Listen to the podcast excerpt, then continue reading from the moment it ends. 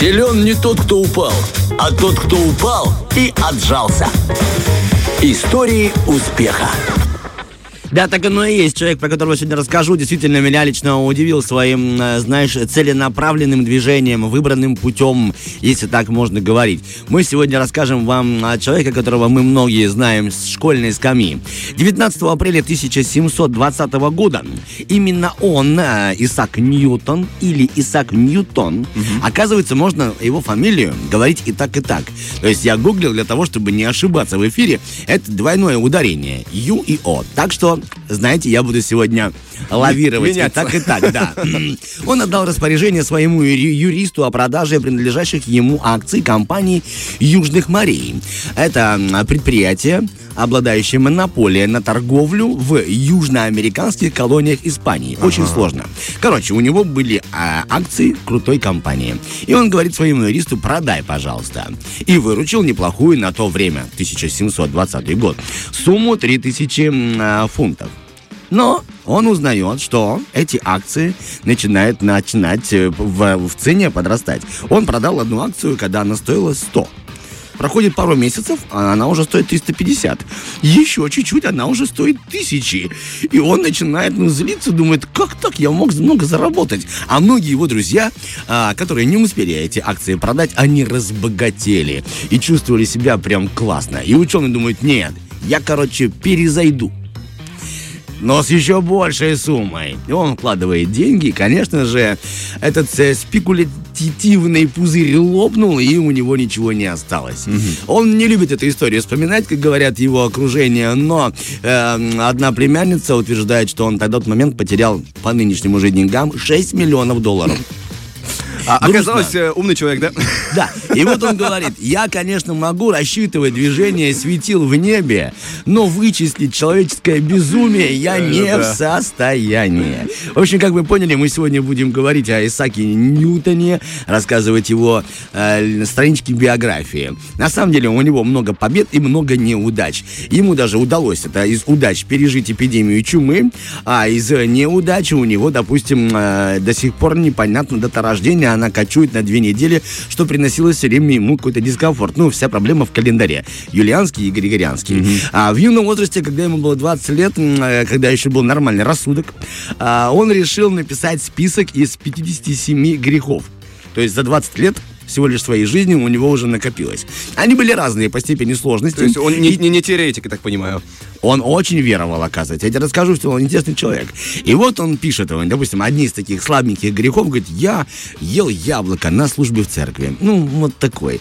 А одни из самых сложных, я э, хотел убить родителей и сжечь их дом. Кошмар. То есть вот, вот такой маятник, вот такой маятник этого человека. Но гений, он должен быть странным, поэтому, пожалуйста. Родился он недоношенным и слабым ребенком, родители вообще поначалу не верили, что он вообще выживет. Но он выжил и совершил массу открытий. И не знаю, знаешь ли ты или знают наши радиослушатели, но именно он придумал самокат.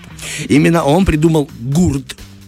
Это ребристая поверхность ребра монеты, ага. ребристая, для того, чтобы э, мошенники не стачивали серебро и золото. То есть раньше не было этого гурта, и монеты по краям были гладкие. Ну да. И выполнялись они из драгоценных металлов. И мошенники просто чуть-чуть, чуть-чуть, чуть-чуть стачивали. Ну, визуально ты не поймешь, а когда ты берешь монету и на ней этот гурт, ты понимаешь, что, ага, стачили. Все, уже работа фальшивомонетчиков, дайте мне другую монету. Круто. Он долгое время, кстати, возглавлял э, английский монетный двор, что практически ускорило чеканку монет в 8 раз и почти напрочь лишило фальшивомонетчиков своего э, места под солнцем. Именно он впервые заявил, что Земля под этим тем самым солнцем имеет э, э, шарообразную форму.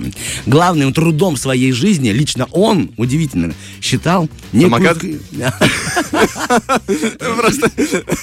Вот это я придумал, ребята. Ну, классно. Читал книгу э, с богословным содержанием, которую, правда, никто не дочитал, потому что она сгорела у него дома в пожаре. То есть он все-таки писал еще и такую литературу, но именно он ее, эту книгу, считал лучшим своим произведением. Именно он открыл и сформулировал три важных закона, которые мы еще знаем с вами с э, школьной скамьи. Но он и в астрономии классно разбирался, не только в математике и физике. И э, именно он разложил свет на три спектра. То есть он столько всего сделал. И от эту вот э, всемирную тягу к Земле он предугадал. И там никакого яблока не было, на самом ну, деле. Да. Это все миф. Яблоко было у него в церкви, за которое он просит прощения. Ну, это, вот, знаешь, это, это, это присказка о том, как бы показать наглядно, как она да, работает. На самом-то деле, но э, я знаю, что первый логотип э, компании Apple, там был он под деревом. И это правда, да. Молодой Ньютон нередко конфликтовал с родителями. Они все время пробовали, ну, требовали там, помоги, пожалуйста, что-то сделай по дому. Он никогда палец о палец по дому не делал, представляешь? Потому что он говорил, меня интересует только... Он чуть-чуть заикался. Наука. Уже в детстве он изобрел водяные часы и они были абсолютно точными, и вся семья и ближайшее окружение пользовались этими часами. В детстве он занимался самообразованием, что тоже не нравилось родителям, и он вот говорит о себе. И вы знаете, я все время думал, что мои родители это не мои родители.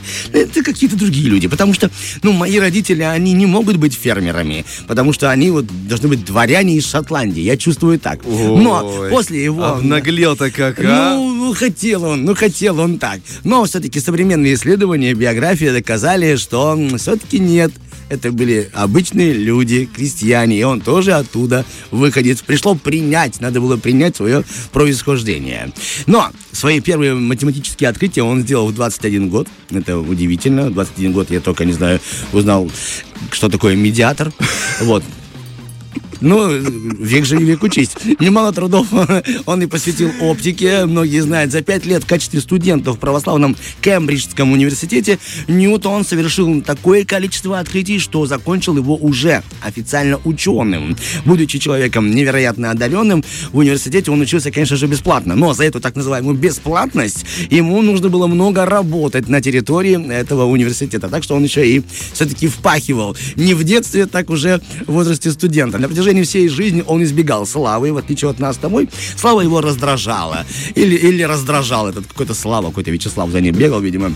За услугами в области, за услуги в области разнообразных наук он все-таки стал рыцарем, ему дали этот орден, он довольный, все-таки, ну, хоть, хоть он стал, знаешь, каким-то... Ну, это еще не, это не дворянский титул, но это просто признание. Ну, дворянство он получил, да, он а. получил дворянство и рыцарское звание. Уж извините, Влад Поляков. Понял, понял, понял. Были в его биографии очень интересные моменты, когда на заседании на палаты лордов, в которую он входил, он приходил постоянно, но никогда ничего не произносил. Единственное, что произнес Исаак Ньютон на заседании лордов, рекордов это «Закройте окно».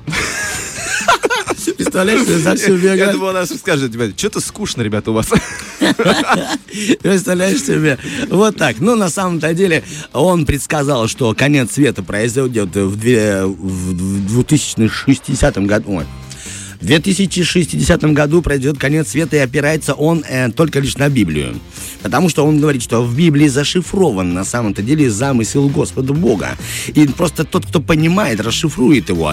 И чтобы его разобрать, нужно полностью изучить храм Соломона. То есть там уже начинались какие-то особые фантазии. Свои видения. Ну, да. надеюсь, я очень, я очень надеюсь, что он сильно ошибался. В середине тех самых 1670-х он отказался уже от науки и пошел четко в религию и алхимию. Угу. И много лет посвятил поиску философского того самого камня, безуспешно и разумеется. Но вот так. В детстве немного о нем и закончим. В детстве он запускал в небо воздушные шары, ночи приматывал к ним фонарики, все считали его очень странным, он был одиноким, как он говорит, всю свою жизнь, даже немного заикался, но при своем хилом здоровье он прожил 84 года. Круто. Чего и всем вам мы желаем. Здоровья и идти к своим целям. Фреш на первом.